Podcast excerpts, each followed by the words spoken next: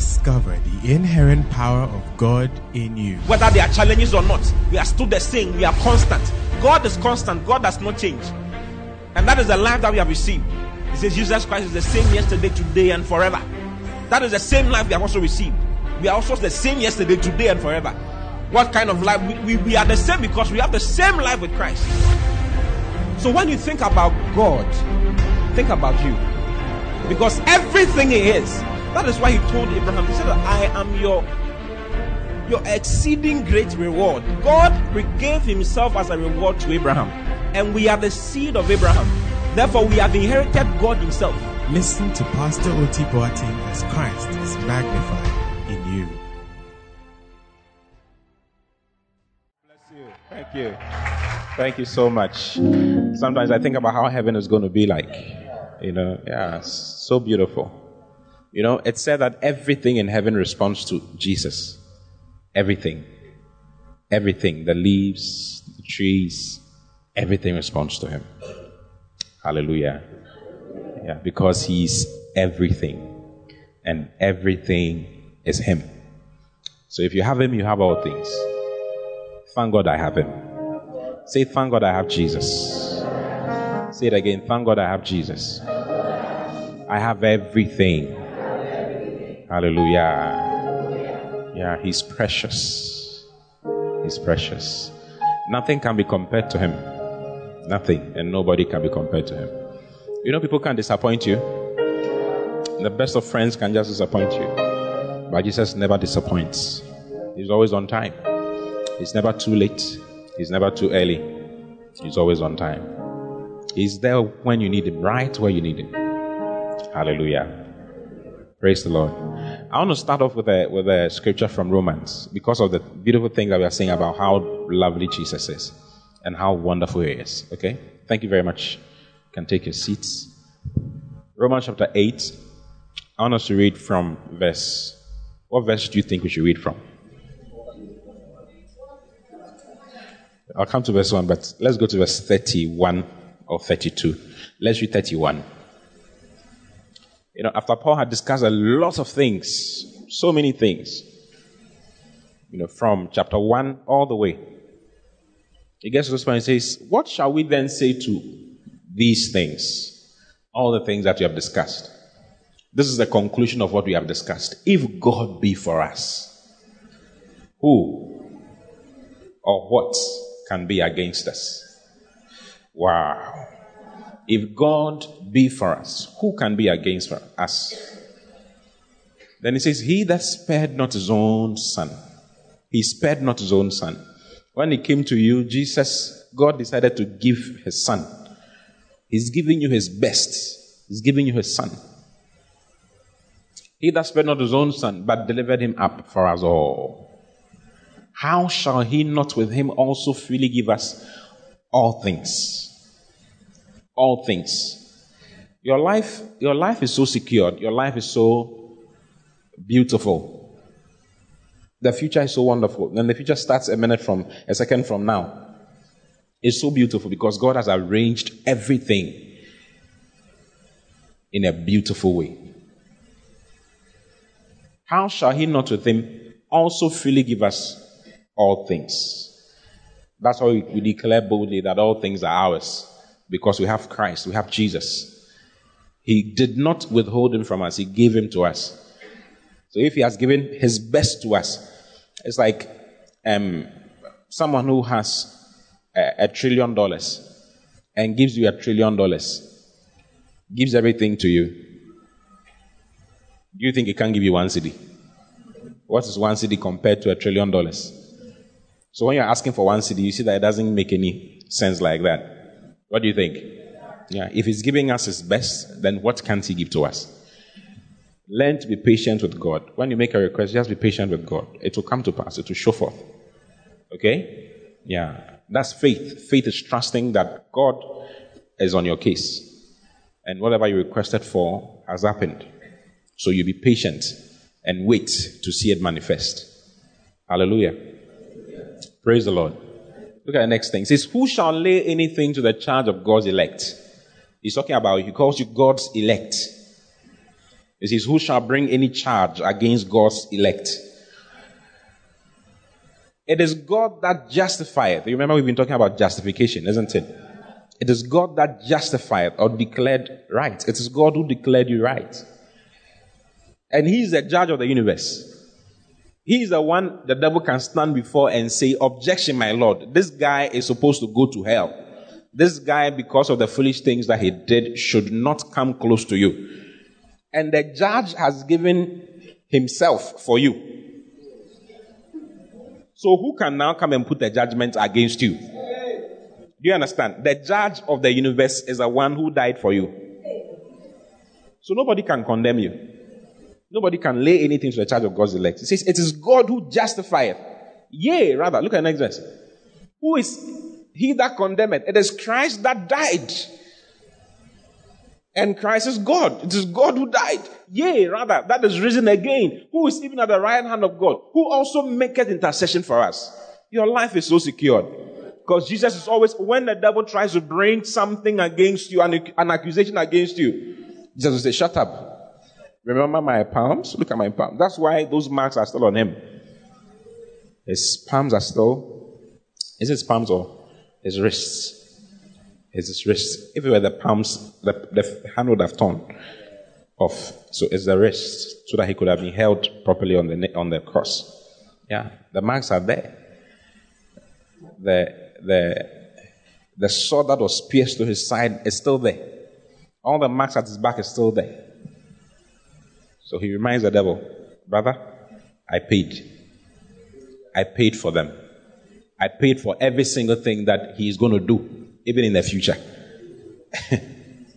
Hallelujah.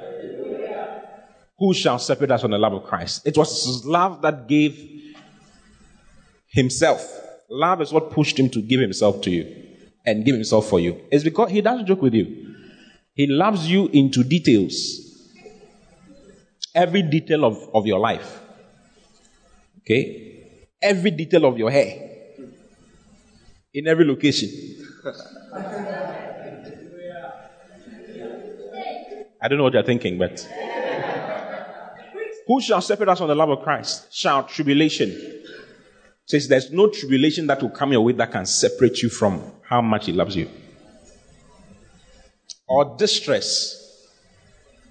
Or persecution or famine, or nakedness, or peril, or sword.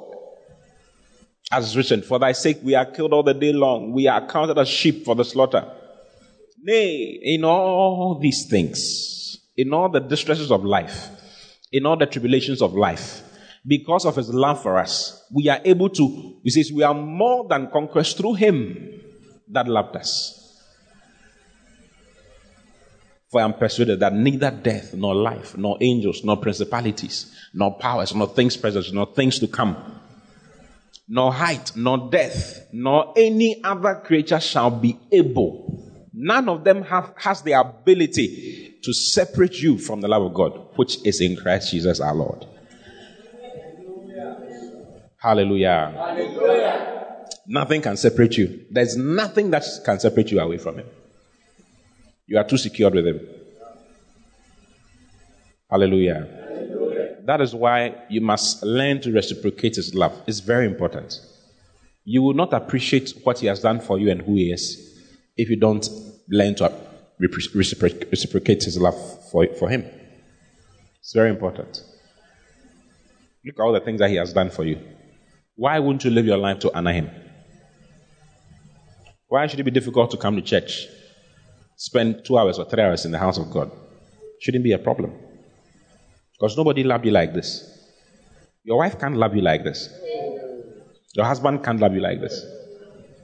It's very difficult for people to die for people. It's not easy. Pinch your neighbor and see if it is painful. Ask your neighbor, will you die for me?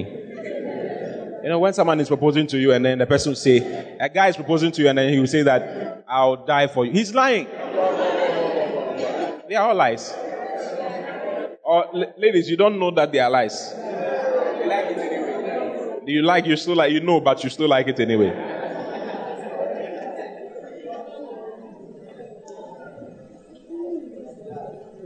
You see the way you when someone loves you, you also want to love the person back. You realize that, ah, Charlie, this guy, it's like he likes me.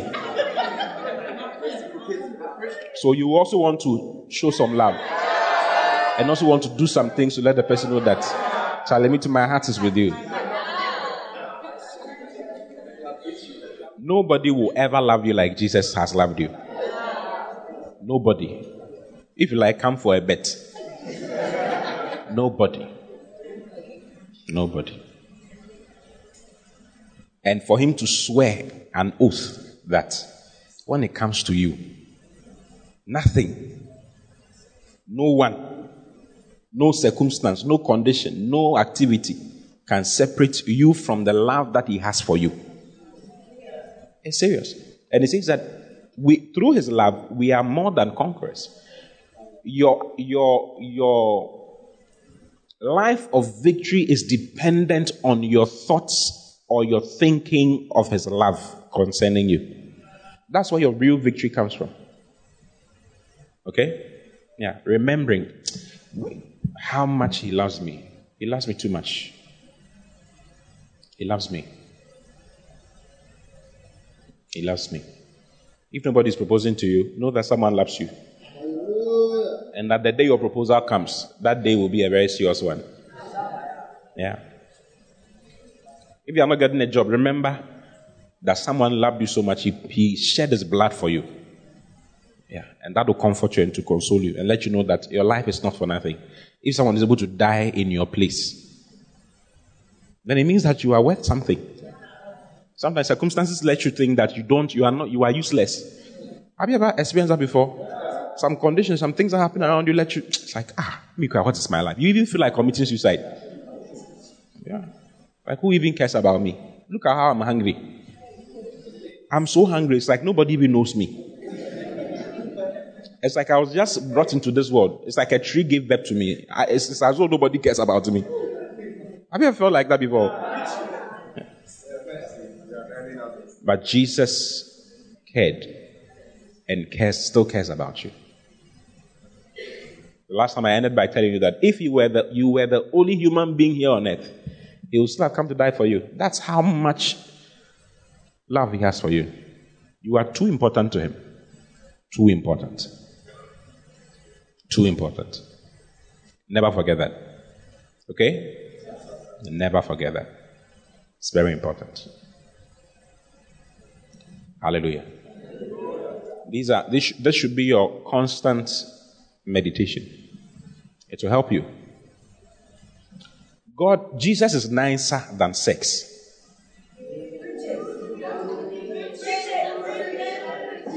No, I'm, I'm very serious. Like, it, there's, there's something called youthful lust, okay?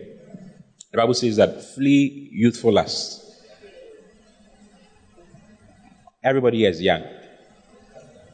If you are 45, you are still a youth, still young. Even Abraham at age 75, Bible says Abraham was temp- tempted by God or tested by God. And temptation is through the flesh. You would think at age 75, Abraham has lost all his feelings. And so God can't use them, like there's no opportunity of temptation. But he had problems. 2 Timothy 2 22. Flee also youthful lust, but follow. Follow what? Righteousness. Follow faith. Follow love. Follow peace with them that call on the Lord out of a pure heart. It says, instead of engaging yourself with youthful lusts, do you understand youthful lust? There are some things that are just related to youth. It's youth things, youth problems youth sickness. And God even knows it. and sex is one of them. Major, number one on the list. You feel sex is there. It's like the it's like the whole world. The, just you though. I mean, sometimes when you meet your aunties, eh, you think that your aunties have never done anything wrong in their life. They are, the, they are into advice. They are always advising you. Go to school. Make sure when a boy proposes to you, say no. Just marry as a virgin. Has your auntie advised you like that before? You see, I don't want to mention your mother's name because if I mention mother, it will become another thing altogether. So I'll not mention your mother's name. I'll just mention your auntie. Hallelujah. But your mother too was young. She was young. And there were some things moving. It's not a joke. oh. It's, it's related to youth. When you cross a certain age, it just vanishes. And you look back and you wonder what type of foolishness you were in. Yes. So it is wisdom to do what God says we should do. He says when it comes to youthful lust, flee. Like you see, fleeing is running and flying put together. Have you ever watched Tom and Jerry? The way they can just, you know, check out and they are, they are, he's running in the sky. Uh-huh. That type of running. Yeah. Flee means to run and to fly at the same time. Yeah. Because it can, your life can just be destroyed completely. Youthful lust. I'm telling you. Yeah. Problem. It's, it's just, it's just youth related. It's during your youth that you'd want to lose. It's during your youth that you'd want to. I mean, when you start growing, is if the devil can get you addicted to some things at a young age, okay, it will take care of your health. Do you understand? It will take care of your the distraction of your health, your poverty. It will assist your poverty. There was this man. There are these two the twins who are pastors in this country, whose father father were, was the the the first something in the police, first inspector in the police, like forensic inspect, inspector, trained abroad in America. But during his youth, he developed a taste for boozing. So the day that beer bottles got into his life, that was the end of his life. Yeah, he was not able to even pay school fees. Yeah, he made them struggle. It wasn't his fault, not because he wanted to be a bad father, but because of that bottle that had found its way in his life. Just one bottle. The bottle became plenty bottles as the years went by. Yeah. And it takes your money away, it takes your health away. It takes your dignity away. Yes, it takes your dignity away. Your, your respect, the respect that you could have had in life is taken away just because of youthful lust. Youthful lust. Yeah. Some of our uncles, it's as though they never did anything bad. When they cross a certain line, then they realize Charlie, man has to be serious. When they realize their children were crossing 10, their children were crossing, it's like it's crossing 10, 11, 12. Hey, I have to be wiser. Yeah. It's as though sex is there. But God is nicer than sex. He says righteousness is nicer. Faith is nicer. Love is nicer. Peace is nicer with that them that call upon the name of it. It's nicer. You will have peace of mind. You will not start have to start struggling with abortion. Whether the child people have asked me questions concerning that life begin at conception or life begins when the baby is born. All because of abortion. So they don't know, did I terminate life or which which is it? Stop asking those foolish questions. You, you understand? Am I a man? I mean, what, what, what am I? Thank God for Jesus. Whatever it is that you had, you had become or you had done till date, let it end. There's a better life for you.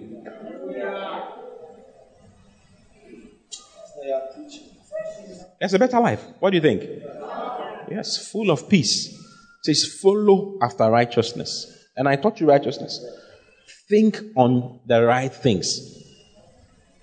Okay? Follow after righteousness. Follow after faith. Follow after love.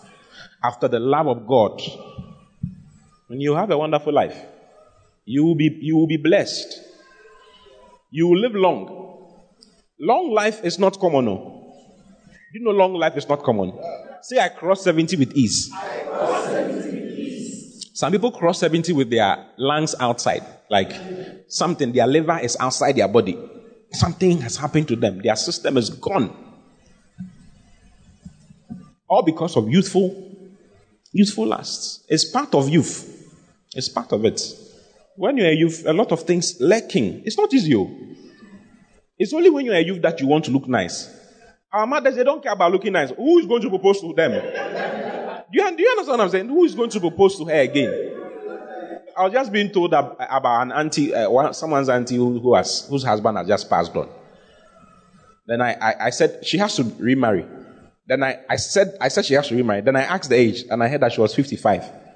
I said she will not marry. She will not marry. Even there are, there are women, there are wives who are praying that their husbands will die because they are tired of sex. Like every time, sex, sex, sex, sex. They are tired of it. Yeah, they are tired of it. It's youth that you have all kinds of gymnastics you can just do.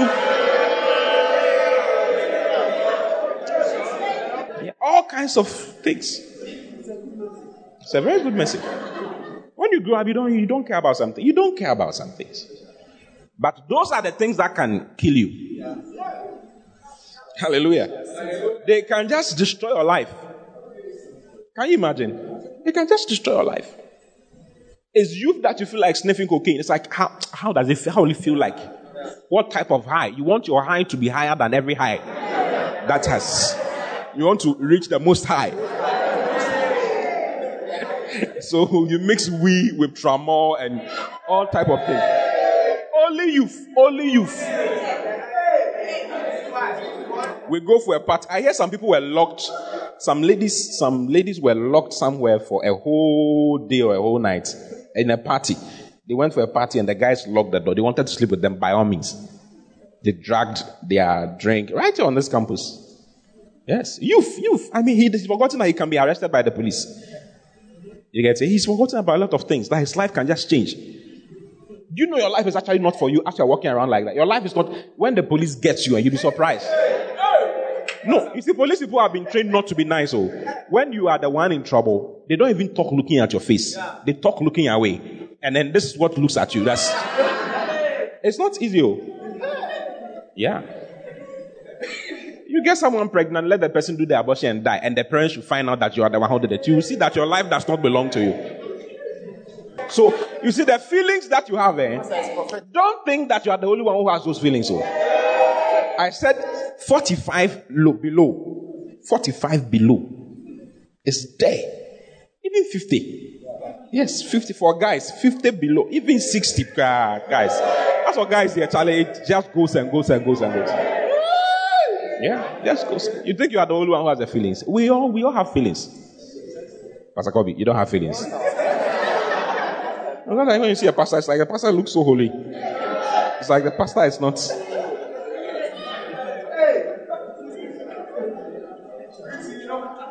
Hallelujah. Yeah. Flee. oh, Tell them about flee.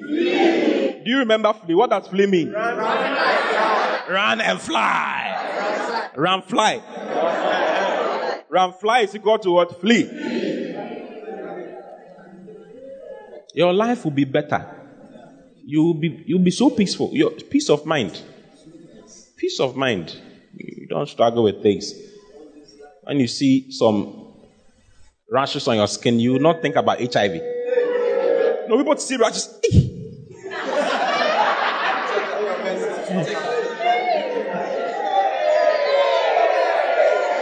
you will not start thinking, you not check your dates when your menses is supposed to come.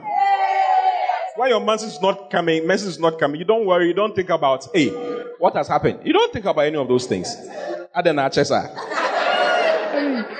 Acha, it means that something, something else is happening. Maybe something has gone wrong with your cycle, but not because you are pregnant. and you don't know what to do. Hallelujah. So I'm sharing concerning your sanctification. You are sanctified. That's the next thing. Okay? You are you are you are a new creation. That's the first thing we discussed. You have the righteousness of God. You are justified. Now you are sanctified. Say, I'm sanctified. Say it again, I'm sanctified. Do you understand sanctified? Sanctified. Sanctified. S A N C T I F I E D. Sanctified. It means to set apart. Okay? That's what it means, to set apart. You are now set apart unto God. Sanctification is a means, is the means to consecration. Okay? Is the means to consecration. To, to consecrate means to be dedicated to. So sanctification is the means to consecration. Hallelujah. See, I'm sanctified. There are two types of sanctification in the Bible. Two types. Okay? Number one is to be taken is I want to give you an example that will help you understand it very well. Okay? Let's say uh, you were born in a gutter. That was where you were born. When they give that to you, you were in the gutter. You've, you were living in the gutter, cooking your fufu in the gutter, boiling your yam, everything in the gutter. You were gutter personified, and you didn't even know that you were in gutter. Okay? Huh. Then someone comes and comes to take you out of the gutter so that you now stand outside of the gutter. The art of taking you out of the gutter to another, to a nicer, to a palace, a royal palace, is the art of sanctification. Okay? And that is what Jesus did. Jesus took us out of the gutters, took us out of the valley of the shadow of death, took us out of foolishness, out of this world, and brought us into his marvelous light. Do you understand? That's the first level of sanctification. So there are a lot of scriptures that talk about that particular. Uh, so this one, for instance, is one of them. First Corinthians chapter one, verse thirty. He says that, but of him are ye in Christ Jesus, who of God is made unto us wisdom and righteousness and sanctification and redemption. This one says that Jesus has been made unto us sanctification itself. He is the means of our setting apart. Okay? Are you there? Okay, go to First Corinthians chapter 6. Let's read from verse 9. So you've been set apart, you've been taken from sin, taken from distraction, taken from terrible things outside. Know you know that the righteous shall not inherit the kingdom of God. Be not deceived, neither fornicators, nor idolaters, nor adulterers, nor effeminate, nor abusers of themselves with mankind, nor thieves, nor covetous, nor drunkards, nor revilers, nor extortioners shall inherit the kingdom of God. All these people shall not inherit the kingdom of God. Then the next thing he says is that, and such were, some of you, where means what? That's past tense, right? So the day you became born again, that day you were taken out of being a fornicator. You were taken out of being an adulterer, out of being a, a, a thief. Uh, that, that is the gutter. These are the gutter life. Eh? This is the gutter life. You've been taken out of all of that. Says, and such were some of you. But ye are what? Washed, but ye are sanctified, ye are justified in the name of the Lord Jesus and by the Spirit of our God. So these things were done by Jesus and by the Holy Spirit. They took you, says, and such way. So you are not, you may fornicate, but you are not described by God. God does not see you as a fornicator. You understand? That name, that title, what made you a fornicator has been taken away. What made you an adulterer has been taken away. What made you a thief has been taken away. What made you an abuser of mankind? Uh, these are lesbians and homosexuals. Okay? All types of people. He says, You've been taken from that, and now you are set apart. You are sanctified unto God. You are set apart unto God. Who did it? Jesus is the one who did it. And that's the first stage. That's the, that's the first type, taking you out of the gutter. See, I'm out of the gutter. Yeah. You were born in there, but by the new birth, you've been brought into a new life altogether. So go to First Corinthians chapter 1, verse 1. You see plenty of places. The Bible describes us as saints. Can you read this to me? One to go.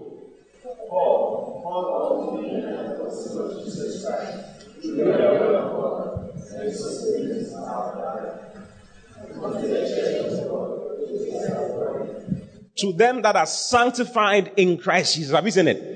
to them that are what? Sanctified in Christ Jesus. So in Christ Jesus, you are sanctified. Say, I'm sanctified. I'm sanctified. Say it again, I'm sanctified. I'm sanctified. Called to be what? Called to be saints. Actually, you see that the word to be is in brackets.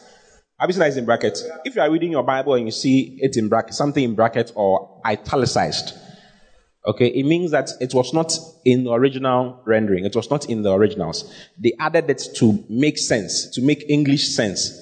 But actually, this should read called saints. It, the one who is sanctified or set apart is actually a saint. It's now called a saint.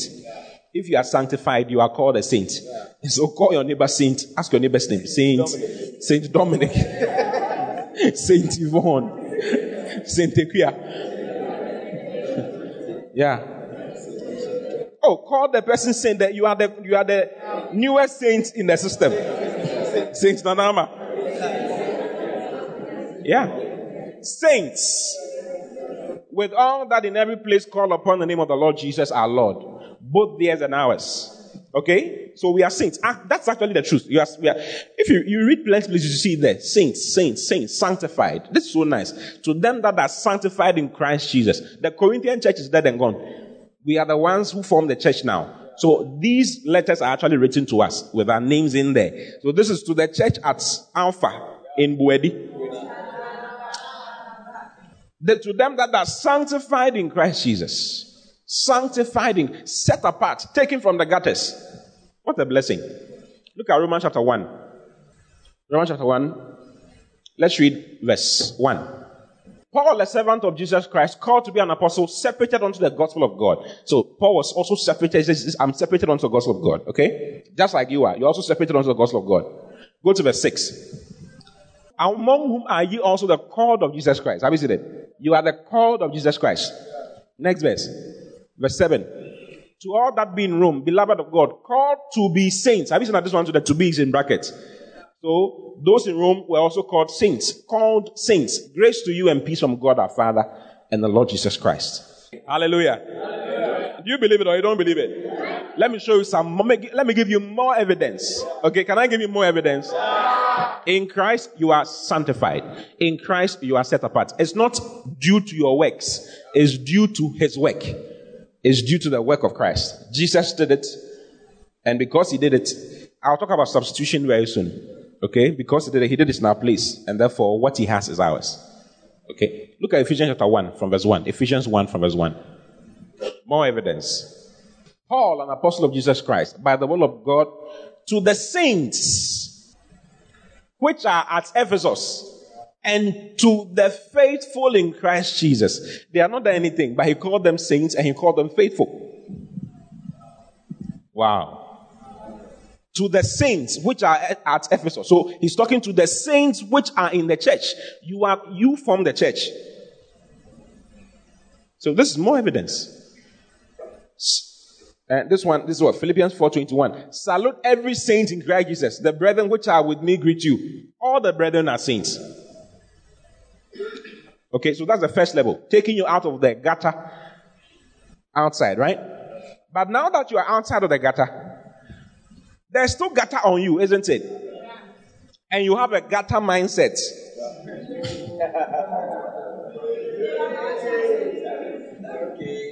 oh, you don't understand my message?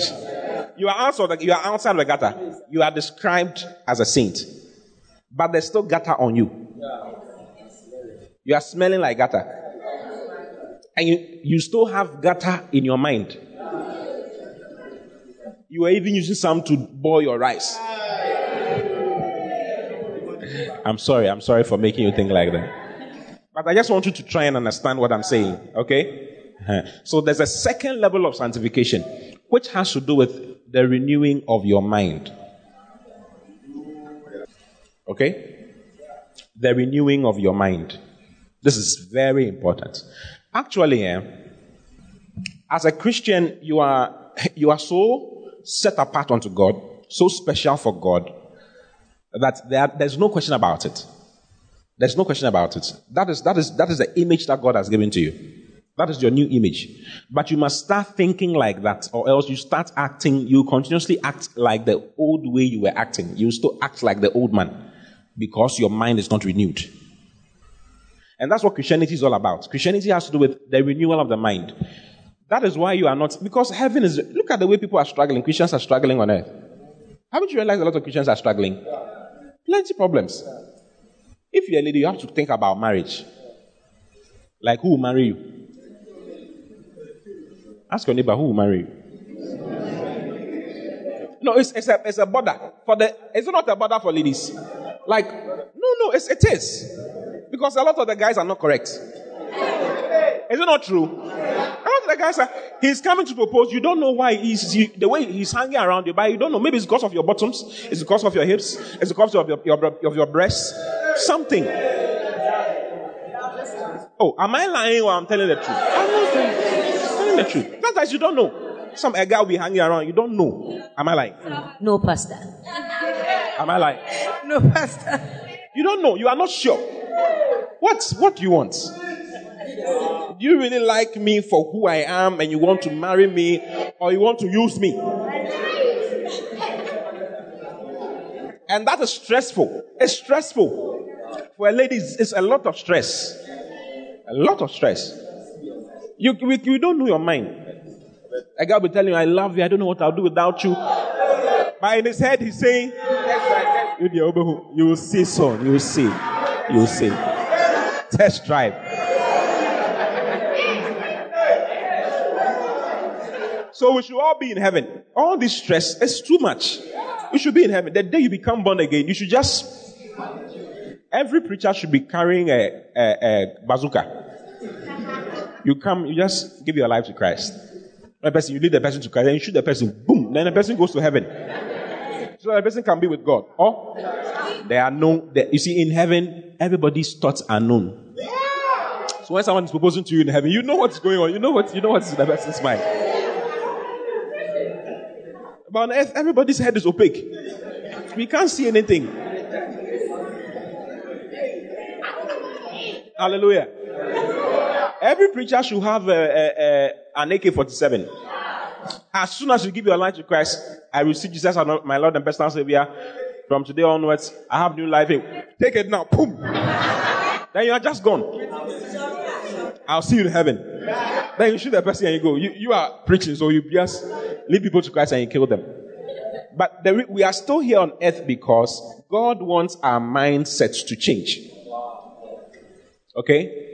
So there are different types of salvation. There are different types of salvation. There's a salvation of the spirit, which brings you into sanctification and justification and righteousness and all that. Then there's something called the, the salvation of the soul, which is what we are going through as Christians. That's why we keep coming to church. You keep coming to church so that your soul be saved. It is, it's called the end of your salvation. The end of your salvation. The end of your faith is the salvation of your soul. That's written in 1 Peter chapter 1. Let's look at it. 1 Peter chapter 1. Let's read from verse 6. I wish I could read the whole thing to you. Let, us read from verse 4. Okay? I'm sure verse 4 will make more sense. To an inheritance incorruptible and undefiled, and that fadeth not away, reserved in heaven for you, who are kept by the power of God through faith unto salvation, ready to be revealed in the last time wherein we ye greatly rejoice, though now for a season, if for a season, if need be, ye are in heaviness through manifold temptations. That the child of your faith, being much more precious than of gold that perisheth, though it be tried with fire, might be found unto praise and honor and glory at the appearing of Jesus Christ, whom having not seen, he says, even though you've not seen Jesus, look at the way we love Jesus. Look at the way we're singing about Jesus. He says, if you've not seen him, yet you love, in whom though now you see him not, yet believing, you rejoice with joy unspeakable and full of glory. Hallelujah. Then he says, as you do all these things, you receive the end of your faith, or the conclusion of your faith, or the maturing of your faith even the salvation of your souls. How isn't it? Yeah. Even the salvation of your souls. So there's something called the salvation of the soul. Okay? Look at, um, let's go to Hebrews, Hebrews chapter 10. Hebrews chapter 10, let's read from verse 38. Hebrews 10 38. Now the just shall live by faith. Then he says, But if any man draw back, my soul shall have no pleasure in him. But we are not of them who draw back unto perdition, but of them that believe to the saving of the soul. Have you seen it? We believe unto the saving of the soul. So there's something called the saving of the soul. I just want to point it out to you very clearly. There's eternal salvation, which is for your spirit. But then there's the solical salvation, which is for your mind, which is very, very important. Without that, you can't live as a good Christian. You can't be a Christian. You can't, you, your life will be messed up. Your life will be fully messed up. That is what we learn the Bible. You study the Bible so that your mind can be renewed. Okay? Look at James chapter 1. Let's read from verse 20. James 1 20. For the wrath of man worketh not the righteousness of God. This is one of my, my, my wife's favorite scriptures. The wrath of God, your anger does not work the righteousness of God. So don't forget about being angry. For the wrath of man does not work the righteousness of God. Then he says, Wherefore lay apart all filthiness and superfluity of naughtiness, and receive with meekness the engrafted word, which is able to save your souls. Have you seen it? Yeah. The engrafted which is able to what? Save your souls. So the salvation of the spirit is what begins the salvation of the soul. And the end of the salvation of the soul is what begins the salvation or determines the salvation of your body. There's something called the salvation of the body as well. So there are at least three types of salvation. There, there's more. There's seven types of salvation. But the three primary ones is what I'm telling you now. The salvation of the spirit, which happens when you receive Christ as your Lord and personal Savior. Then the salvation of the soul, which happens when you, it's a process. You study the Word of God. When you allow the Word of God to become your permanent mindset. I'm going to show you. Okay? And that leads to the salvation. It determines the salvation of your body. What type of a body you will have when Jesus appears. There's a day coming when Jesus will appear and you will have another body being given to you. That body, the way that body is going to be fashioned will be determined on your mind. How your mind, how well your mind has changed in God. So there are Christians whose minds are some way. So their body too will be some way. Philippians chapter 3 verse 20. Philippians 3:20. For our conversation or our citizenship. The word conversation is citizenship, okay? For our citizenship is in, is where? Meaning that now that you're born again, the word born again itself betrays itself. Born again, the Greek is genao anoden. Genao means to, to be born, and anoden means from above or from heaven.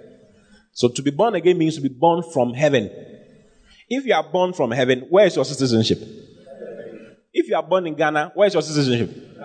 That's all. So is it normal for you to understand? It's very easy. So this one says that uh, the Amplified says, says, but uh, we are citizens of the states, the commonwealth, the homeland which is in heaven. Even though you are not sitting in heaven physically right now, you are a citizen from there. You are like an American ambassador who has moved from America to Ghana. The fact that he's in Ghana does not mean that he's Ghanaian.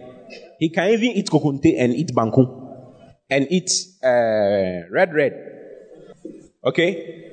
But wherever he is, he says he's still a citizen of America and is just an ambassador to the country in which he is. So we are all ambassadors in this world. If you read in 2 Corinthians 5, you see it there. Okay?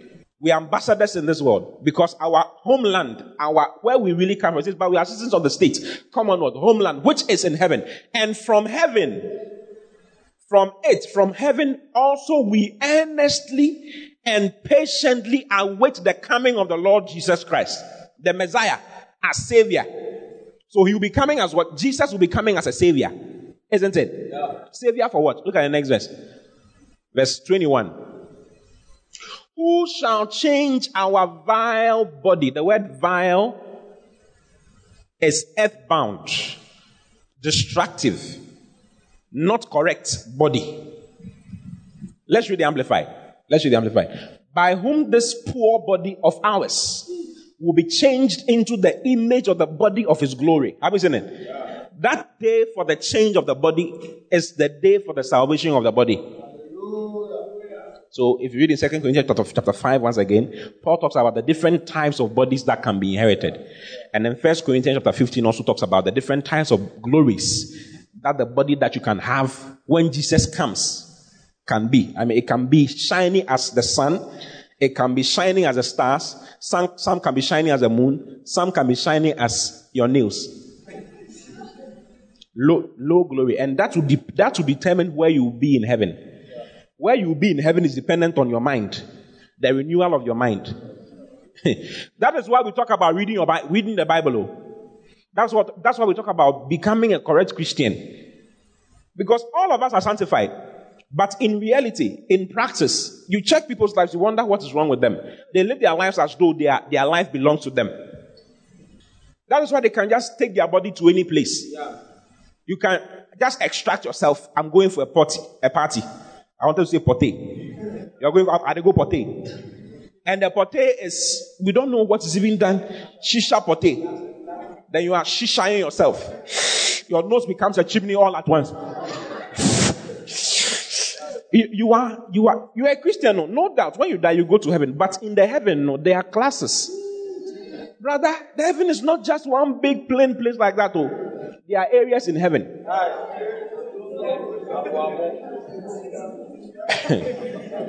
there are areas in heaven. Oh, how many of you are from Accra? How many of you are from Kumasi? Hey, where are the rest from? Okay, you are from Wedi. Okay, don't worry. In every area, there are various sites. If you come to Kumasi, there are high class areas in Kumasi. Which areas do you know about?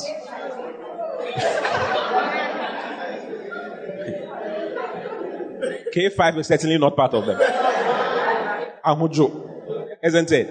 In Shiayeso atasomanso, adeɛ bɛba, adeɛ mmra.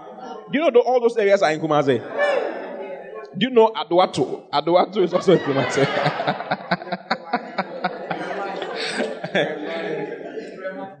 then you come to Aboabo and. How many of you know this area? Um, Sawaba.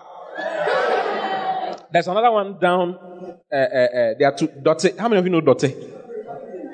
Aha, uh-huh, Sepe Dote. How many of you know Sepe Dote? We have Sepe Timpum and we have Sepe Dote. I'm talking about Sepe Timpum. Yeah, you should you should try and visit one day.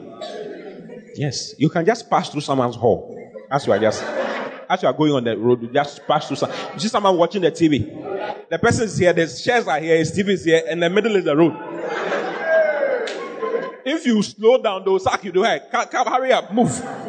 if you go to places like Nima, I mean, you get those things. Eja is a very nice, wonderful. There are different areas. That's how heaven too is. In heaven, you have a place where there's a road where someone's TV is here and someone, the person's here. It's like that. Yeah. So we don't just we don't just appear. You see, it's not just going to heaven. It's how you appear there and how close you are to the Lord. That's, that's why we are still here on earth. That's why we must read our Bibles and become correct Christians. You can't say you are sanctified and you'll be doing your own thing. No. It's not only a confession, it's a reality and it's a practice. You must cleanse your mind with the word. It's called the salvation of the mind, the salvation of the soul, which leads to the salvation of the body. Okay? Okay, go to Romans chapter 8. Let's go to Romans chapter 8. Let's read from verse 1. The Bible always, um, Paul in his documents always lets you know what Christ has done and what you should do as a result of what Christ has done. If you are not careful, you just read one part. There are a lot of churches where they'll tell you, do this, do that, do this, do that, do this, but they don't tell you what, what you have become. Okay? It's almost as though they are giving out laws and not giving out grace. The grace of God lets you know what God is for you or what God has done for you and how God is aiding you to become what He has done for you in reality, in practice, in experience, because it is actually true legally. But in your experience, it may not be true. Do you understand? Uh-huh. But God, grace means God is with you to help you achieve and become what you are actually. You are. So live. That's grace. How many of you understand what I'm saying? If you are a girl, do you live like a boy? Why don't you live like a boy? Because you know that you are a girl. Isn't it? But if you are born and you are not told that you are a girl, and you are just there, and you are only seeing guys, what do you think you will do? You also behave like a guy. Haven't you seen that before? Have you seen tomboys before? Yeah, ladies who are born amongst boys, plenty boys, so they behave like guys. Hallelujah. It's worse when you are you are you are born in a place where you don't see any lady anywhere. It's only guys you are seeing. You will behave like a guy. My brother was mentioning Tarzan or Django Django Boy. I don't know if you've heard, you've seen some of those videos. Yeah, the guy was he saw himself with the chimpanzees, so he started speaking the language. He could speak the language, and it is true. I'm not saying that movie is true, but if you are born with monkeys and the monkeys don't kill you and they live with you, you will behave like a monkey. You will talk their language. You will think like they do, and you'll be doing all kinds of things because you'll be a monkey. Hallelujah. Praise the Lord. So look at this scripture. Very powerful scripture. There's therefore now no condemnation to them that are what? You read it to me. One to go. There is.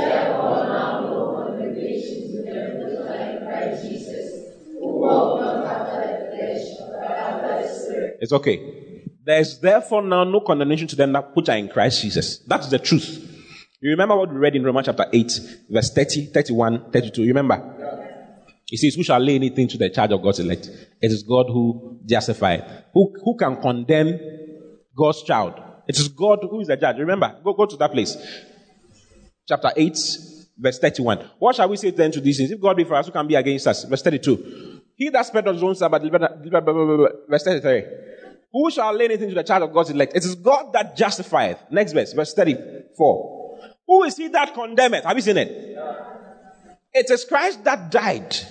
Yea, rather, that is risen from the from, from risen again. This is the legal documents. Christ died and he rose from the dead. Why did he die? He died on the account of your offenses. Romans chapter 4, verse 25. Christ died on the account of your offenses and was raised on account of your justification or being declared right. So nobody can judge you. Nobody can condemn you. Are you saying it? Go back to the other one. Romans chapter 8, verse uh, 34. 34. Who is he that condemneth? It is Christ that died. Yea, rather, that is, that is risen again. Who is even at the right hand of God, who also maketh intercession for us. He's always praying for us. Hallelujah. Hallelujah. So this verse is in the same light as the, the one I'm just reading to you in Romans chapter 8, verse 1. There is therefore now no condemnation to them that, in, that are in Christ Jesus. There are some versions that don't even include the rest, who walk not after the flesh but after the spirit. But that is a very important part of the verse. Because legally speaking, there's no condemnation for you. But it depends on you now. There's no condemnation for that's the truth, that's the reality. But it is dependent, the condemnation is dependent on your walk in the flesh or your walk in the spirit. Now you have a choice. As a child of God, you are sanctified. You are set apart to God for holy use, for God's use. You can either choose to go in the wrong way or choose to go in the right way. It is now a choice. It's now up to you. Before you became born again, you couldn't help yourself but go in the wrong way because you had the seed of sin lying inside you. But now that seed of sin has been taken away by virtue of the shed blood of Christ. How many of you are following what I'm telling you? It's very important. It's a class. I'm just, I'm teaching you, I'm training you in the way. Okay? Hmm. Now, it's up to you. The, in reality, there's no condemnation. But you can feel condemned depending on where you go. Even though in front of God, you are not condemned. But depending on how you live your life, your experience will make you feel condemned, which will make you extract yourself away from God even some more and away from His people some more. When you see your pastor, you will not want to talk to him. You want to swear your pastor because of some things you did you not want to come to church again. You are feeling condemned. Now, that feeling is not coming from God. It's coming from the experiences that you had or what you did. Now, for the, for the no condemnation to become a reality in your life so that you walk boldly in life, knowing that, Charlie, I'm for God. I'm set apart unto God's use. Okay? For that to happen, you must learn to walk in something called the Spirit. Hallelujah. Hallelujah. So he says that this particular reality okay, will be achieved when you decide not to walk after the flesh, but to walk after the spirit. Now, what does it mean to walk after the flesh? Or what does it mean to walk after the spirit? Go to verse 5. For they that are after the flesh do mind the things of the flesh. So, this is what it means to walk after the flesh. To walk after the flesh means to mind the flesh.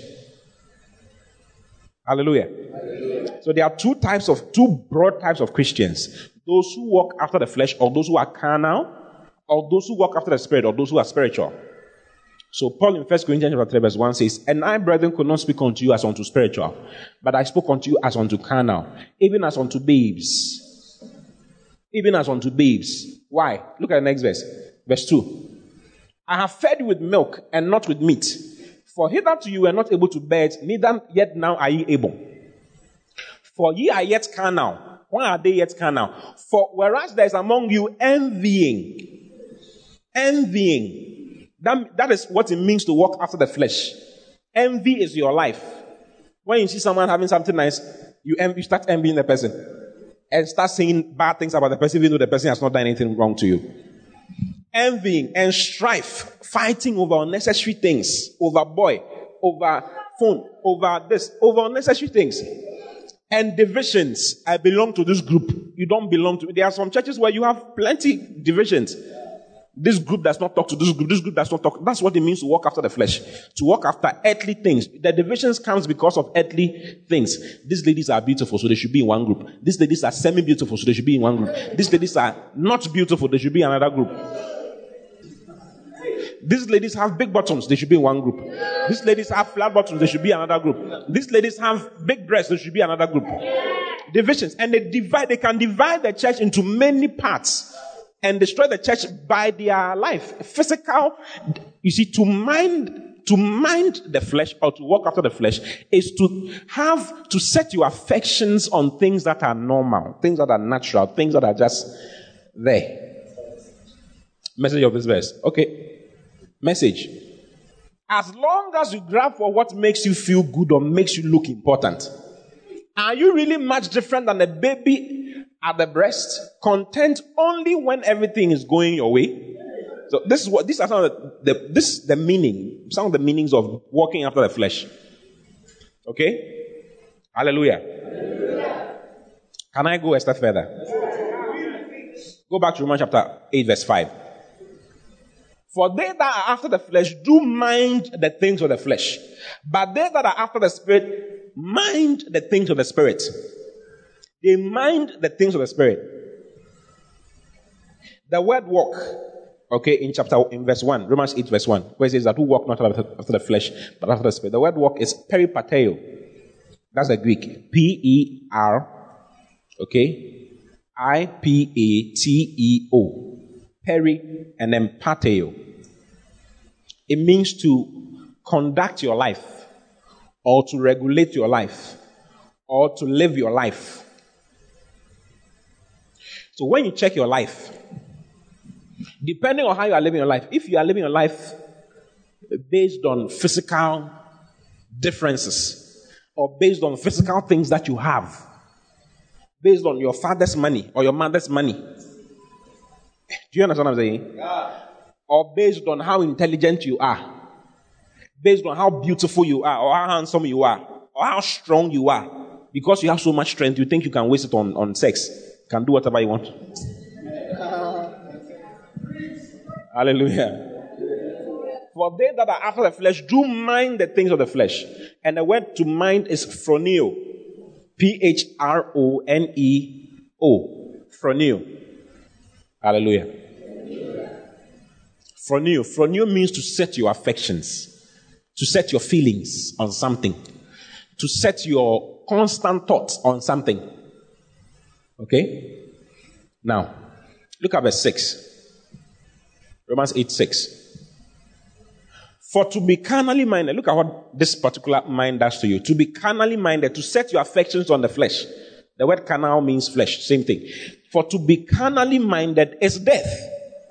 When you set your affections or your feelings on things that are normal, that are natural, that are just unnecessary, Okay? He says it will lead you to death. In, in other words, as a Christian, as a child of God, you are set apart unto God. But now, depending on your thoughts, you can produce things that people who are set apart from God produce, or you can produce things that are not correct. It's, dep- it's all dependent on you now. Hmm. So it's like a dynamo.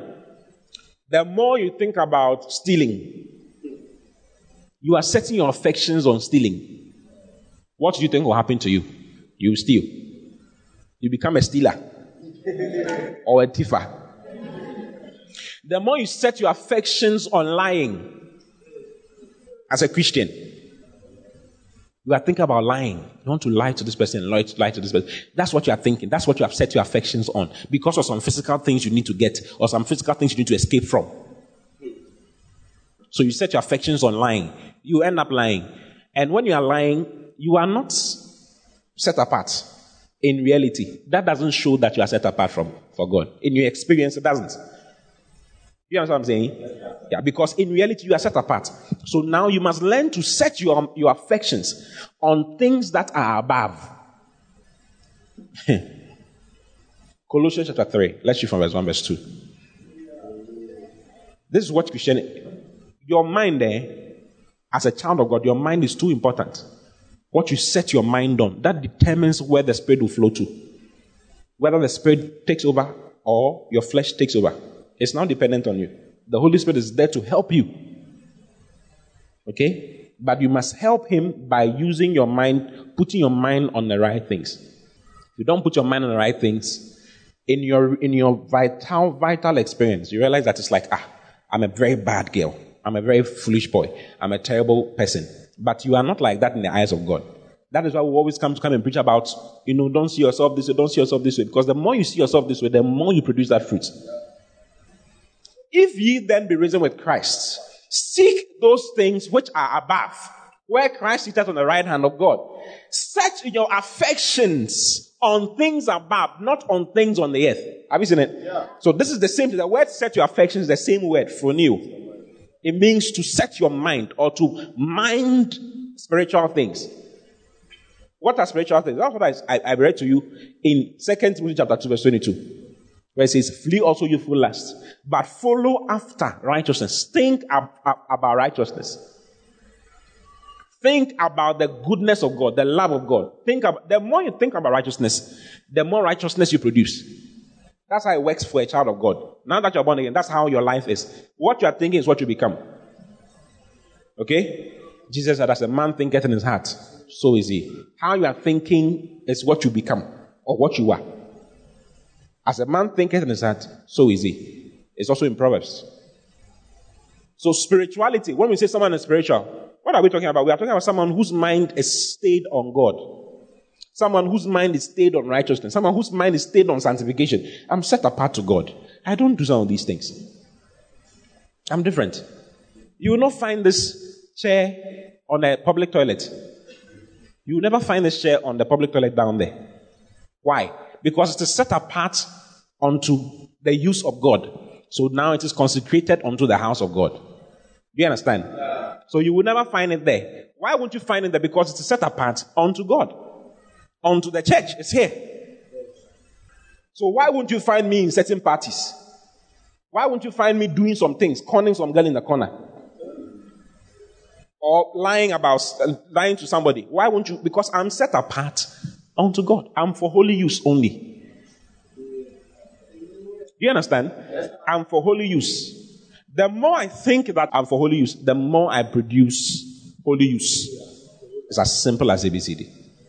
Set your affections on things above, not on things on the earth. That is what it means to mind the spirit. It says, For to be carnally minded is what? Is death. I don't know if you want to die. Do you understand when we say death? You see, death is in different forms. There are different types of death. Different types. Okay? You can be alive fully, but your spirit man is not active. We have eternal life inside. That's the truth. As a child of God, you have eternal life inside. Now, that life, eh, that eternal life is the, is the quality of God's life. I've told you already. Yeah. Isn't it? Yeah. That life can vitalize your mortal body and cause you to live in health and cause every sickness, every disease to die in your body. That's how that life is. You can either feed that life for it to be strong or drain that life for it not to be strong. And it's, it's all dependent on you. So this one says, for to become minded is, minded is death, but to be spiritually minded is life and peace. Guess what? The, the word life is eternal life. It's the same word for, eh, for eternal life, Zoe. Meaning that your thought pattern can either fuel eternal life, which is already inside you, or drain eternal life, which is inside you. Hallelujah. It's just like having electrical problems in your house. If the current that is flowing to your house is not much, it cannot, you may have your TV working, but your fridge will not be working. Your microwave will not be working. Your washing machine will not be working. Your iron will not be working. All you can do is to watch TV. And maybe have one bulb coming on. So even though you have light in your house, it can power a lot of things. That's how a lot of Christians' lives are. Even though they have eternal life, it can power a lot of things in their life. When you check their finances, their finances is like Kobe. It's not good at all. But you can't have the life of God in you and be poor. It's not possible. It's not possible. Why is it? Why, why is it that some Christians are not experiencing that? Because they are not powering, they are not bringing enough power because of what they are putting their minds on. That, that's just, that's just, just the problem. What your mind, what is your mind stayed on? He says, Thou shalt keep him in perfect peace whose mind is stayed on thee. He shall keep you in shalom, shalom, peace that produces prosperity. If your mind is stayed on God, that is what it means to be spiritual. To be spiritual means to stay your mind, to learn to stay your mind on God. You see, you, it's up to you. Haven't you noticed when your mind is running away to go and think about some girls? You can be sitting at one place, you are sitting in your room. Your mind will just be chasing the girl you slept with some two years ago. It will just be going like that. Right in the room, you realize that it has gotten to the door. Just exiting to the location. And you can bring, it's just up to you. You can just bring your mind. You tell your mind, brother, brother, no problem. We don't want any problem. Just come back. You can just bring your mind to something else. Bring your mind to God. Bring your mind to something that is beautiful. Do you understand what I'm saying? It's, it's dependent on you. So, yes, you are sanctified, you are set apart. That's the truth. You are a saint. That's the truth. But now, for it to be a reality, you must set your mind. You must set your mind. See, I set my mind. This, what I just told you now, is what will differentiate all of us. What I just told you. That's what differentiates men of God. And that's what differentiates Christians. There's some Christians who don't like God because they think that God does not answer their prayers or God has never been good to them. They are Christians, but that's what they think. And that's why it never happens in a good way for them because that's your thought process. That's what you think. And your thoughts rule you. That's why he says, Be not conformed to this world. Don't think like this world thinks. Seeing is believing. In the kingdom of God, it's not like that. You must set your mind on the things of God. You must set your mind on the word of God to think in line with the word of God. Then you will see how good the Lord is. A lot of people don't know how good the Lord is because their minds are far away from God. Jesus said that you draw near with, with your mouth. You draw near to me with your mouth and with your with your with your speech and your, your singing and all that. But your hearts are very far away from me. Because your hearts are not set on me. It's very important. It will separate you. It will set you apart. Go to Ephesians chapter 4. Let me show you one last thing. Let's read from verse 17. Okay? It's a long read, but I'll read it to you anyway. From verse 17, we are reading to verse 24. This I say, therefore, and testify in the Lord that ye henceforth walk not as other Gentiles walk. Because, and the word walk is what? Peripateo. Yeah. So a Christian can walk as Gentiles walk, even though he's a child of God. When he dies, he'll go to heaven. But I told you about what his status. It's about your status in heaven. Yeah. How many of you would have preferred to have been born in, the Queen's in the Queen's Palace? Queen of England. If you were born, if you, you were Prince Harry, how many of you would have wanted to be Prince Harry? Well, God is giving you an opportunity to be a Prince Harry in his kingdom. He's giving, and it's, it's dependent on, it's a choice. Who we're born to was not our choice. We just found ourselves in our mother's arms. Whether you like it or not, that is your mother. Whether you like it or not, that is your father. You even look like them. You can't do anything about it. But where you will be in heaven is dependent on you. And how your status in life, in this life, is going to be is also dependent on you. Can you imagine? It's dependent on what you do with your mind. This mind of yours. This mind that nobody can see. Only God can see. Only you, you can be here you are, you are, you are, you are somewhere else. You can be here, you're insulting me in your mind.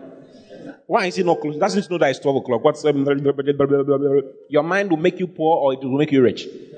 What you are thinking, if you set your mind on the word, you will prosper. If you set your mind on other things, you will see how life is, even though you're a Christian. It's a very critical thing. It says, to be carnally minded is death. Is death. But to be spiritually minded is life and peace. You have life, plenty life. Eternal life will be so strong in you to power everything concerning your life. It will power everything. Your health will be assured. People wake up and they feel a sharp pain in their body, and that is the end. That is the end of their health life. They find themselves in the hospital for two years and then die after. What will make you have that sharp pain and not end up in the hospital for two years? Your mind. When you feel that sharp pain, you put your hand there because you've been trained. You put your hand there and say, This disease, this no sickness has that hell can touch me. I refuse to be sick. It's a mind, it's a mindset. It's a mindset. And you, you realize that what kills other people doesn't kill you. Someone say, my uh, headache. Aish, aish, my head. Aish. Pa. Then the person is gone. You also feel headache. Aish. I refuse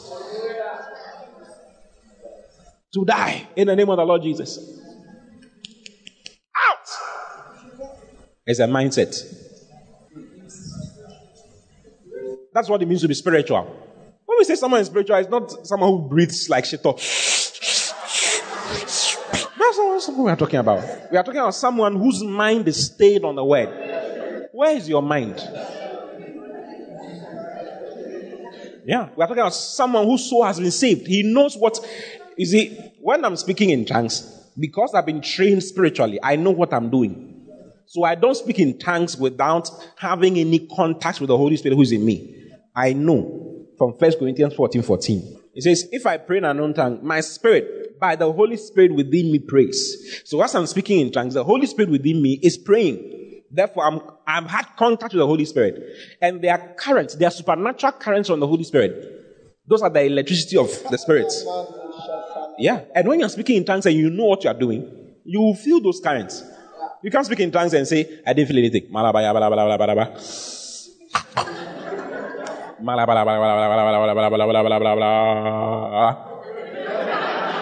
No. You will be moved. You'll be, and it's all because of your mind. What has happened to your mind? What education you've had? All because of your mind. Some people say, oh, I'm always sinning. I always find myself sinning. It's because you are always thinking about sinning. Whether you believe it or you are always thinking about sinning. You, you are afraid of that thing that so easily besets you. You are afraid you have sex. You are afraid you lie. It, everybody has a particular, peculiar problem. It's in the Bible. Even the Bible recognizes and says that there's one thing that uh, sometimes whatever is like, it's always following you. It's following you like a small dog. Wherever you go, you say, go away to say, and then continue following you. The Bible, the Bible says it's in Hebrews chapter 12. But if you have the mindset that I'm the righteousness of God, I don't walk in these things, I don't continue in these things, you realize that it's living your life. You know if you remember you know, if you remember that you've not done that wrong thing for a very long time, you don't remember. By the time you realize it's two years. And when you remember, like, hey, I used to be like this. Oh, it's more in my life. Hey, Jesus has done some. That's how it works. This I say therefore and testify in the Lord that the henceforth walk not as other Gentiles in the vanity of what? In the vanity of what? Amplified. Amplified. Go back. That you must no longer live as the heathen, the Gentiles do in, the, in their perverseness in the folly, in the vanity and emptiness of their souls, and the futility of their minds. Look at the next verse. Their moral understanding is darkened. They have no morals. People can sleep with just anybody. They have no morals. No morals. Lose morals. Saying foolish things everywhere and anywhere. Their moral understanding is darkened and their reasoning is beclouded. You can't reason well. What is supposed to make sense naturally and normally, you can't reason like that. Your reasoning is not correct. You can't, it's reasonable to stay with one woman. It's reasonable because it is safer. You don't know where the lady has gone to. Every lady is original. Every lady is original before your eyes. They will never tell you where they have gone to. Maybe she has slept with five people before coming to you. She'll see you, oh, hello. I don't like why you touch her. I don't like that. I'm set apart.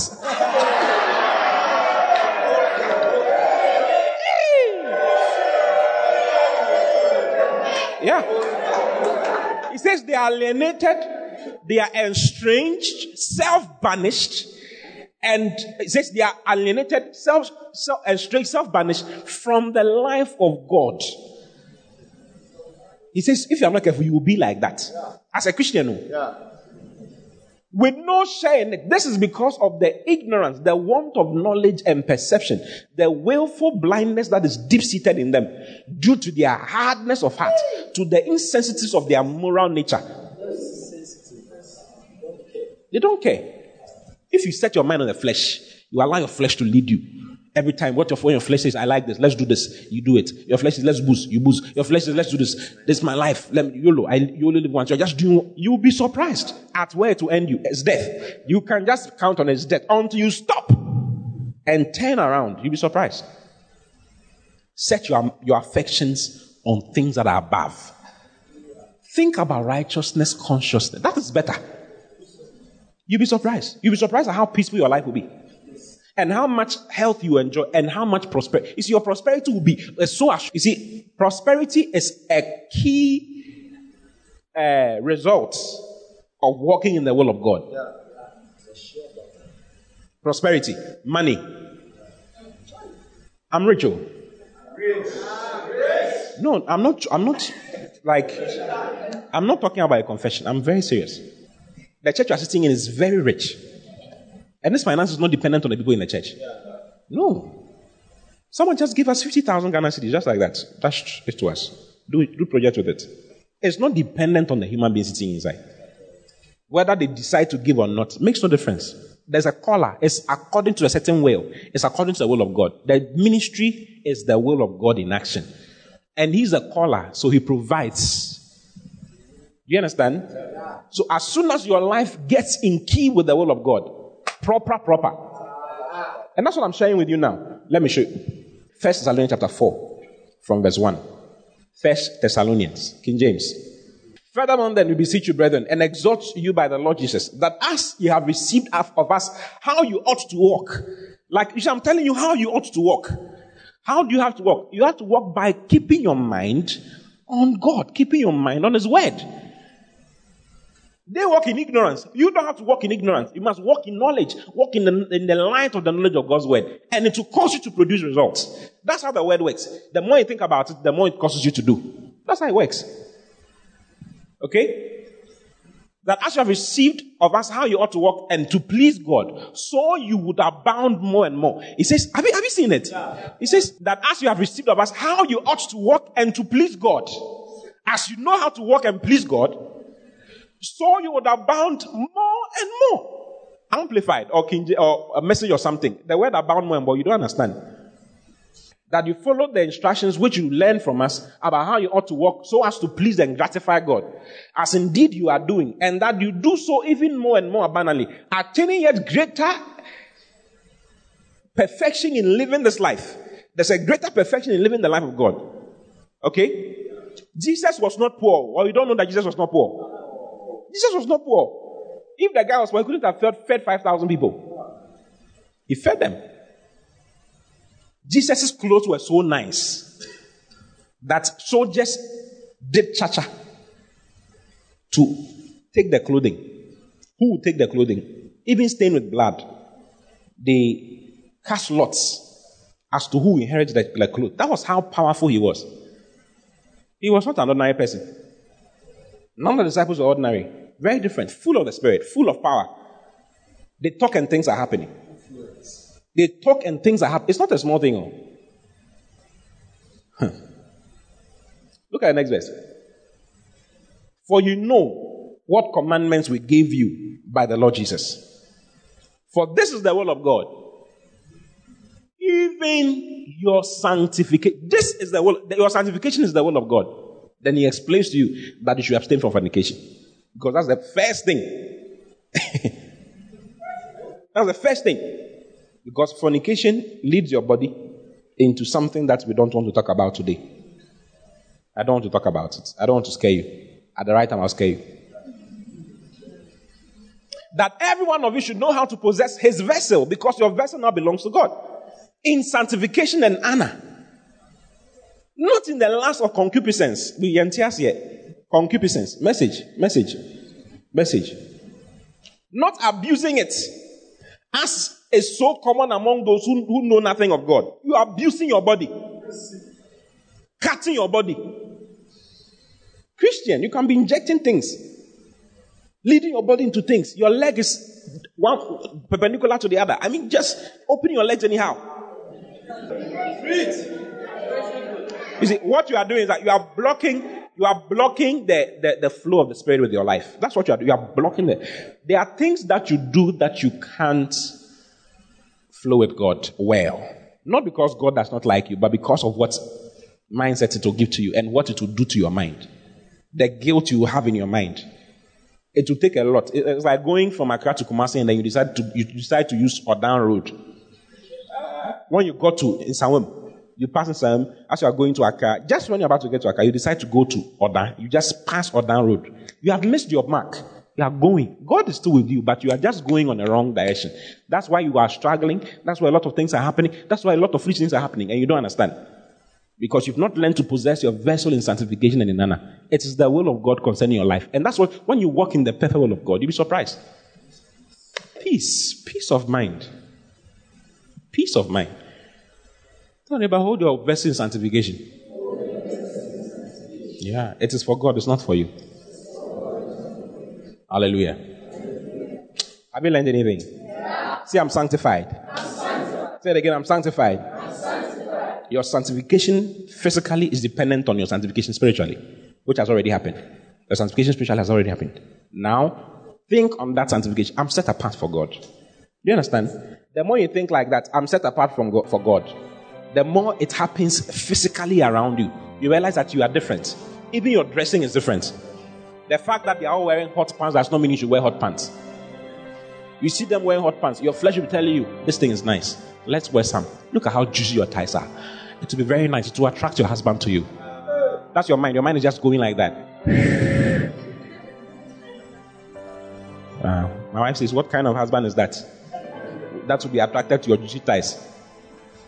Know that when the sun bends, then it's no more juicy, he will leave you.